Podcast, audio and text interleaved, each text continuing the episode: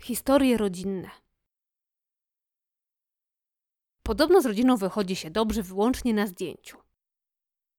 Tego nie wiem, bo um, ogólnie według mnie na zdjęciach wychodzę raczej niespecjalnie, obojętnie czy z rodziną, czy bez. Moja rodzina jest duża. To znaczy, liczę sobie obecnie 22 osoby. Prócz mojego taty, to czworo mojego starszego rodzeństwa – ich drugie połówki, czyli moi szwagrowie, bratowa oraz siostrzeńcy, siostrzenice, bratankowie i bratanice. Moja najstarsza siostra mieszka z rodziną na innym kontynencie, dlatego w komplecie widujemy się niezwykle rzadko, czasem nawet raz na kilka lat. Ale ten moment, kiedy jesteśmy wszyscy razem, to dla mnie moment prawdziwego szczęścia. Co się zaś tyczy historii, to podobno toczy się kołem. Powtarza wszystko to, co już było, albo tylko wybrane elementy. Zatacza koncentryczne kręgi i koła zębate. W tej i we w te. Powtarza się jak zdarta płyta. Zastanawiam się, czy gdy się zatnie, gdy coś pójdzie nie tak, to czy stara się to naprawić? Ulubione historie rodzinne w moim domu to historia o dziadku ze strony taty, czyli o dziadku Zygmuncie, który oczywiście był rodzinnym bohaterem. Dziadek Zygmunt był wojskowym. Walczył w regularnym wojsku, potem w Armii Krajowej. Miał charyzmę, posłuch, ale podobno zdobywał go swoim ciepłem. Był molem książkowym, zresztą nie tylko książkowym, bo Tato opowiadał, że czytał wszystko, co wpadło mu w ręce. Nieważne, czy to był kawałek gazety, jakaś ulotka, czy etykieta na opakowaniu, po prostu musiał to przeczytać. Podobno powodowało to liczne konfuzje i obrazy, bo dziadek nie miał w zwyczaju odrywać się od czytania, na przykład w towarzystwie gości, których sam zaprosił do własnego domu. W AK dowodził batalionem, którego nikt nie chciał, i z którym za bardzo nie umiano sobie poradzić. Była to jednostka stworzona z więźniów, skazańców, którzy nie wiem na ile dobrowolnie, a na ile przymusowo mieli na wojnie odkupić swoje winy. Rodzinna legenda głosi, że dziadek zdobył ich zaufanie i szacunek, bo wieczorami czytał im na głos.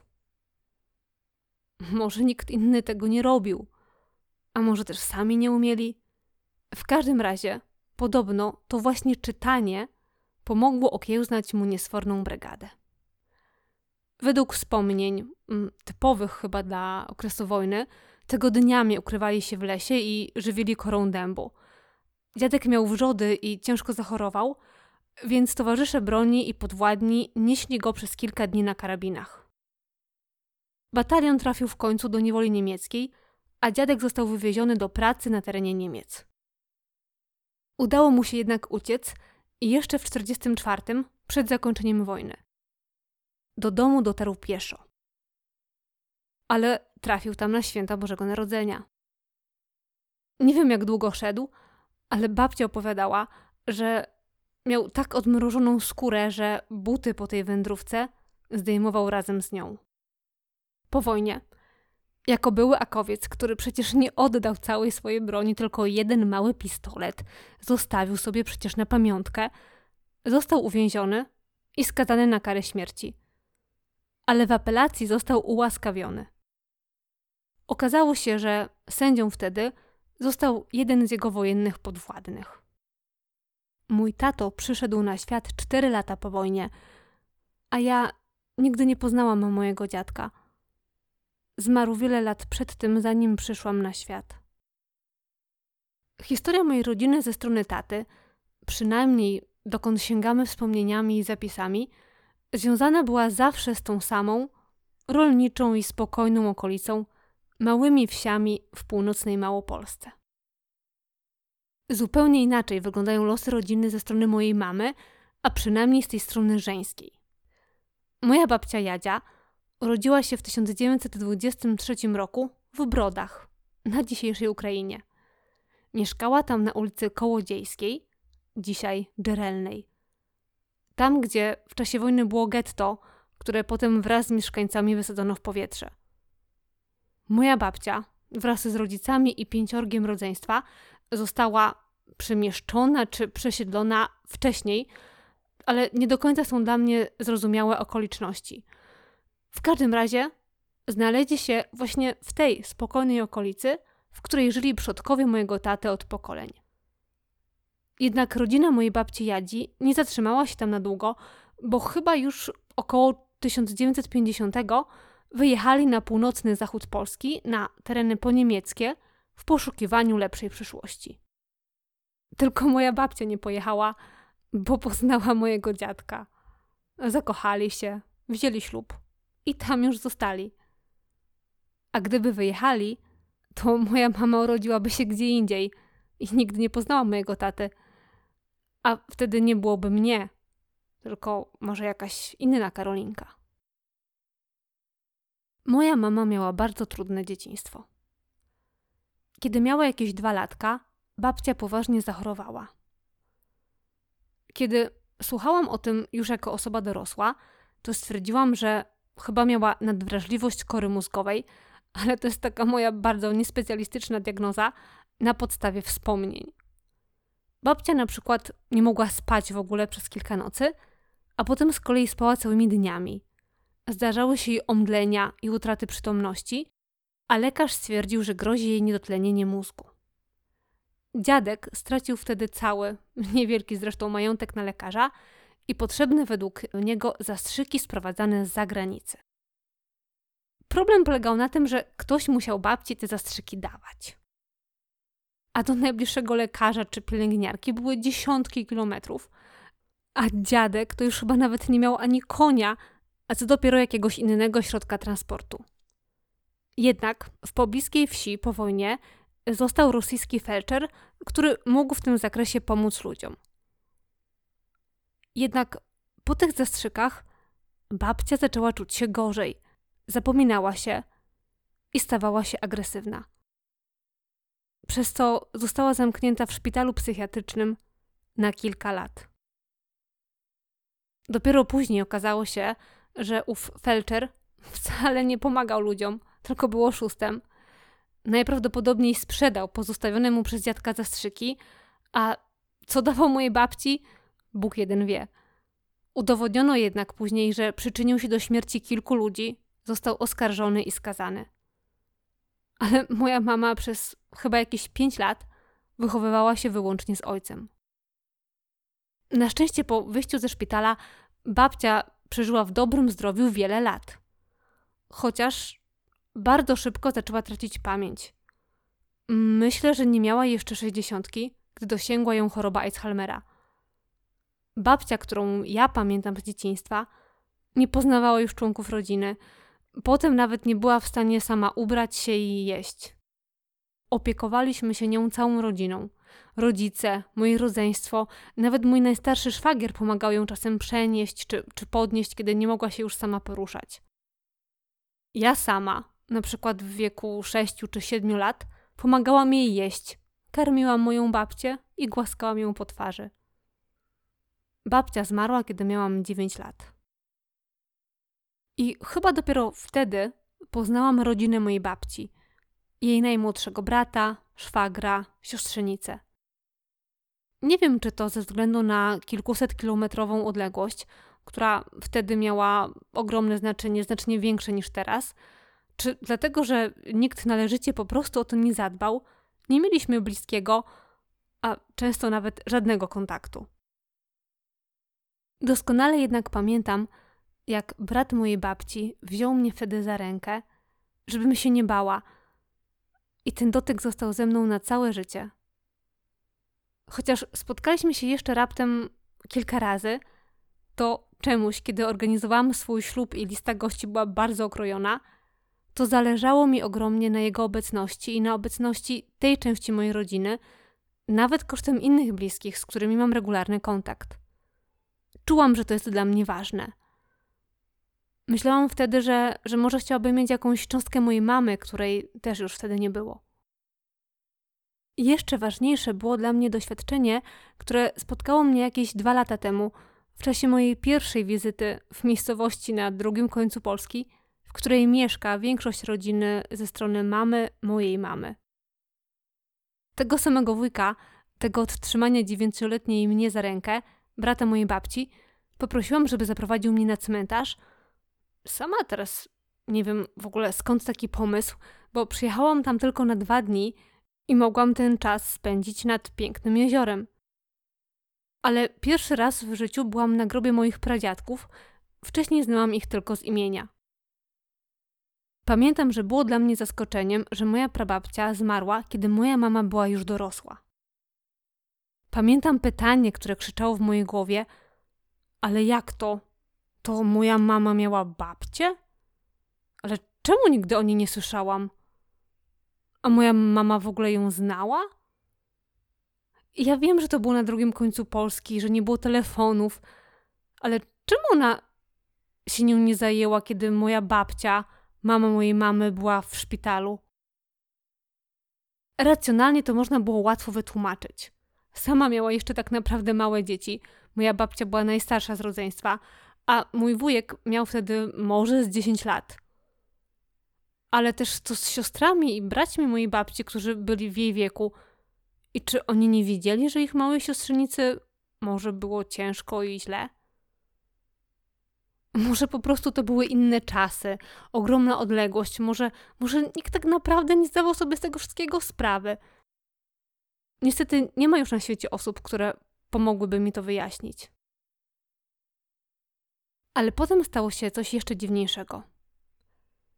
Pamiętam, jak przy śniadaniu wujek przyniósł kilka pożółkłych papierów, a pośród nich świadectwo szkolne mojej babci, a ja nie wiedzieć, czemu rozpłakałam się na jego widok.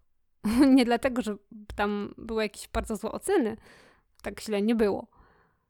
Chyba po prostu nigdy nie miałam przed sobą żadnych dokumentów moich dziadków. A w ogóle sam fakt przebywania w tym miejscu, które gdzieś tam jest przesiąknięte moją rodziną, był dla mnie super wzruszający. W pewnym momencie wujek powiedział słowo, które nie było po polsku. Zdziwiłam się i zapytałam. Wyjaśniłam też, że przykuło moją uwagę, bo jest po ukraińsku, a ja przecież skończyłam filologię. I dopiero wtedy, w wieku 30 lat, dowiedziałam się, że tenże wujek, a co za tym idzie też moja babcia, jest w jednej czwartej Ukrainką. A to oznacza, że ja jestem w jednej szesnastej. I pewnie nie byłoby w tym nic dziwnego, taki rejon, takie czasy, gdyby nie to, że gdzieś na początku XX stulecia moja pra-prababcia Rosalia wyszła za mąż za Piotra, Petra, Ukraińca, a ja zupełnie nieświadomie, ponad 100 lat później, powtórzyłam ten sam krok, zupełnie o tym fakcie nie wiedząc. Ani też organizując swój ślub e, w Lwowie prawdopodobnie raptem kilkadziesiąt kilometrów od miejsca, gdzie uczyniła to moja praprababcia. A może wiele moich życiowych decyzji lub wyborów jest jakimś powrotem do źródeł? Albo zaczynającym swój ruch od nowa kołem historii. Nie tylko nieświadomie powtórzyłam mariaż mojej praprababci, nauczyłam się języka, nawet jeśli nie jej, to jej męża i przy okazji mojego – coś zawsze ciągnęło mnie właśnie na Ukrainę. Podczas kiedy część moich koleżanek w liceum na przykład wyjeżdżała na tydzień do Grecji, to ja wybrałam się na trzydniową autokarową objazdówkę po Podolu. No kto normalny tak robi? Ale może to wszystko nie przyszło do mnie znikąd. Może pomyślicie sobie, że zwariowałam albo coś sobie wkręciłam. Może. Przez chwilę miałam wrażenie, że wszystko w moim życiu stało się jasne. No nie, no żartuję, nie aż tak. Ale chyba po raz pierwszy w życiu pomyślałam, że może to, co nam się przydarza, nie jest wyłącznie sumą naszych decyzji i przypadków. Drogę powrotną z tej miejscowości na drugim końcu Polski, czyli jakieś 7 godzin jazdy samochodem, przepłakałam. Zupełnie nie wiedząc czemu. Nie mogłam przestać myśleć o rodzinie. Stworzyłam nawet drzewo genealogiczne, a przynajmniej jego zarys, i chciałabym do niego kiedyś dodać nie tylko wszystkie dane osobowe, ale też wspomnienia i powtarzane w rodzinie historie, również o tych, o których dzisiaj akurat nie mówię. Długo nie mogłam się z tych rozmyślań otrząsnąć. Mówiąc kolokwialnie, coś za mną chodziło. Przez kilka tygodni nie mogłam się pozbyć wrażenia, że muszę coś zrobić. Mam jakąś niemalże tajemniczą misję, że muszę podjąć jakieś bliżej nieokreślone działanie, bo coś jest nie tak. Może, może coś złego się stało i ja to teraz muszę naprawić. Jest takie ładne sformułowanie po angielsku make the things right. Tylko ja nie wiedziałam co i jak, ale to uczucie przez dłuższy czas było naprawdę silne. Ponieważ jednak nic nie wymyśliłam, to powoli, powoli ono się we mnie zatarło. Rozmyślania na temat mojej rodziny wróciły do mnie ostatnio, w czasie bardzo ważnej dla mnie rozmowy, toczącej się y, znowu wokół moich obecnych problemów, z którymi, bądźmy szczerzy, radzę sobie tak sobie albo wcale.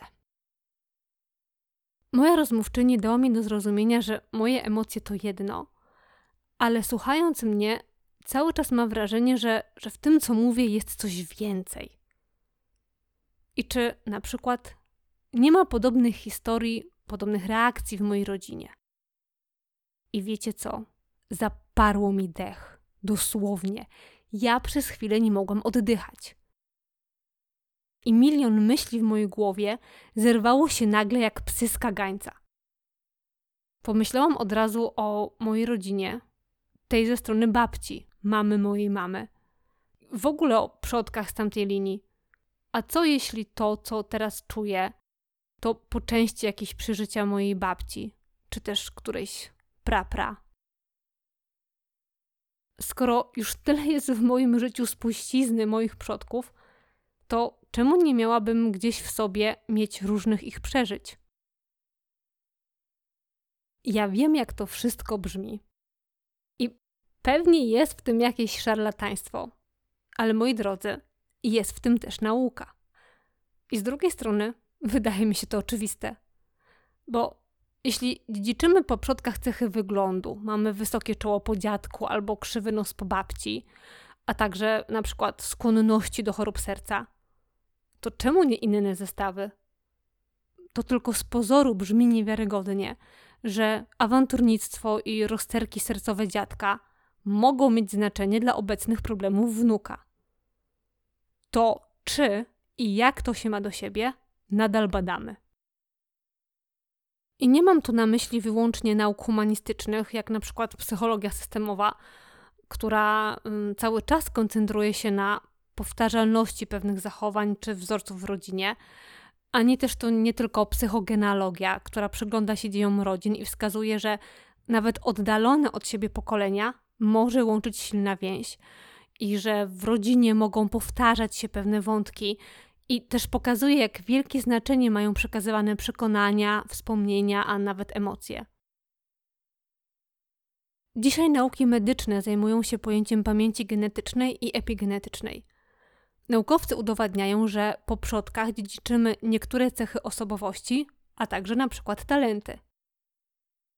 Nie jest to takie proste do wykazania, bo nie zawsze można stwierdzić na podstawie możliwych do przeprowadzenia badań, czy o aktywności naszych genów decydują bardziej one same, czy na przykład środowisko, obserwacja i naśladowanie bliskich. Czy faktycznie mamy cechy dziadka, czy może po prostu od dziecka próbowaliśmy go naśladować? Jak jednak pokazują badania przeprowadzane na myszach, zachowanie może zostać zmienione przez to, co dotknęło lub wydarzyło się w życiu naszych przodków. To z kolei dowodzi, że wspomnienia w postaci pamięci genetycznej są przekazywane kolejnym pokoleniom. A wszystko to przez zapach wiśni, który mnie kojarzy się z czymś bardzo przyjemnym i słodkim. Ale w trakcie badań, mniej więcej na zasadzie odruchu Pawłowa, naukowcy wykształcili u myszy lękową reakcję na ten właśnie zapach. Rozpylali go, jednocześnie rażąc myszy prądem. E, pomijam tutaj kwestię humanitarności tego eksperymentu. W każdym razie, po jakimś czasie myszy reagowały strachem na sam zapach. Jak dotąd może y, bez rewelacji, ale reakcję na zapach wiśni sprawdzano także u potomstwa, czyli dzieci i wnuków tych myszy. Co ważne, potomstwo od razu po urodzeniu zostało odizolowane od rodziców, e, po to, żeby właśnie wykluczyć te inne sposoby przekazywania reakcji. I okazało się, że dzieci i wnuki naszych poddanych drastycznemu eksperymentowi myszek na sam zapach wiśni reagowały nerwowo, z przerażeniem i starały się w ogóle unikać tego zapachu, chociaż nigdy nic nieprzyjemnego w związku z nim nie doświadczyły. A niedawno nawet wskazano modyfikację w obrębie określonego genu, który za te zmiany zachowań odpowiadał. Ten eksperyment dowodzi nie tylko, że pewne doświadczenia i związane z nim reakcje mogą być dziedziczone, ale też tego, że losy naszych przodków mogą zmieniać działanie naszego układu nerwowego. Żeby mm, też nie wyciągać z tego zbyt daleko idących wniosków, dodam, że oznacza to wyłącznie tyle, że jeżeli na przykład nasz dziadek przeżył jakieś trudności, jakieś trudne wydarzenie, powiedzmy, został pogryziony przez psa jako dziecko i bał się psów, to lęk przed tymi psami może, ale pewnie wcale nie musi, pojawić się w następnych pokoleniach. W miejscu, w którym obecnie pracuję, każdy klient, każdy mail, który dostaję, tak naprawdę kręci się wokół historii rodzinnych. Potomkowie tych, których los pchnął albo, albo niejednokrotnie porzucił w najbardziej odległych zakątkach świata, nawet 100 lat temu, dzisiaj szukają swoich korzeni i informacji o przodkach. Znaczna część z tych osób, z którymi ja mam do czynienia, interesuje się tym ze względów czysto praktycznych i realnych korzyści, które może dzięki swojemu pochodzeniu uzyskać. W czasie tej drogi, którą razem pokonujemy, wielu z tych ludzi odkrywa jednak w sobie jakieś nieznane dotąd pokłady sentymentów, emocji czy zainteresowania. Pamiętam szczególnie kilka spotkań, w tym jedną z młodą, może dwudziestoletnią dziewczyną, i jej autentyczne wzruszenie, kiedy po raz pierwszy zobaczyła zdjęcie swojej babci i odkryła, że jest do niej podobna. Albo z mężczyzną, którego ojcem chrzestnym i osobą, którą doskonale pamięta z dzieciństwa, był Jan Nowak-Jeziorański. A on nie miał pojęcia, że ja wiem, kim on był i że to w ogóle jest ktoś tak bardzo ważny. Pamiętam też spotkanie z kobietą, która pożyczając nam na chwilę dokumenty ojca, nie mogła powstrzymać łez płakała przez większość godzinnego spotkania. Przepraszając co chwilę i tłumacząc, że, że sama nie wie skąd w niej tyle emocji i że, i że ona nie do końca rozumie i, i zna tę historię. Pośród losów naszych przodków możemy odkryć dosłownie wszystko: łzy radości i łzy rozpaczy, skrywane, wstydliwe prawdy, intrygi, bohaterstwo i zbrodnie, komedie i dramaty, o których nawet nam się nie śniło to podróż, która wymaga odwagi, bo nigdy nie wiemy, co możemy zastać, czy i co może nam ona powiedzieć o nas samych. Rodzina zawsze była dla mnie jak drzewo. To nie przypadek, że taki był element wiodący na moim ślubie i na późniejszym przyjęciu. Drzewo widniało też na zaproszeniach. Jeśli rodzina faktycznie jest jak drzewo, to czy nie korzenie decydują o tym, jak ono się rozwija? Nikt z nas nie zmieni przyszłości, ale może poznanie jej i zrozumienie pozwoli nam zmienić przyszłość. A jakie są Wasze historie rodzinne? To był dziewiąty odcinek podcastu Nie do powiedzenia, nie do pomyślenia. Historie rodzinne.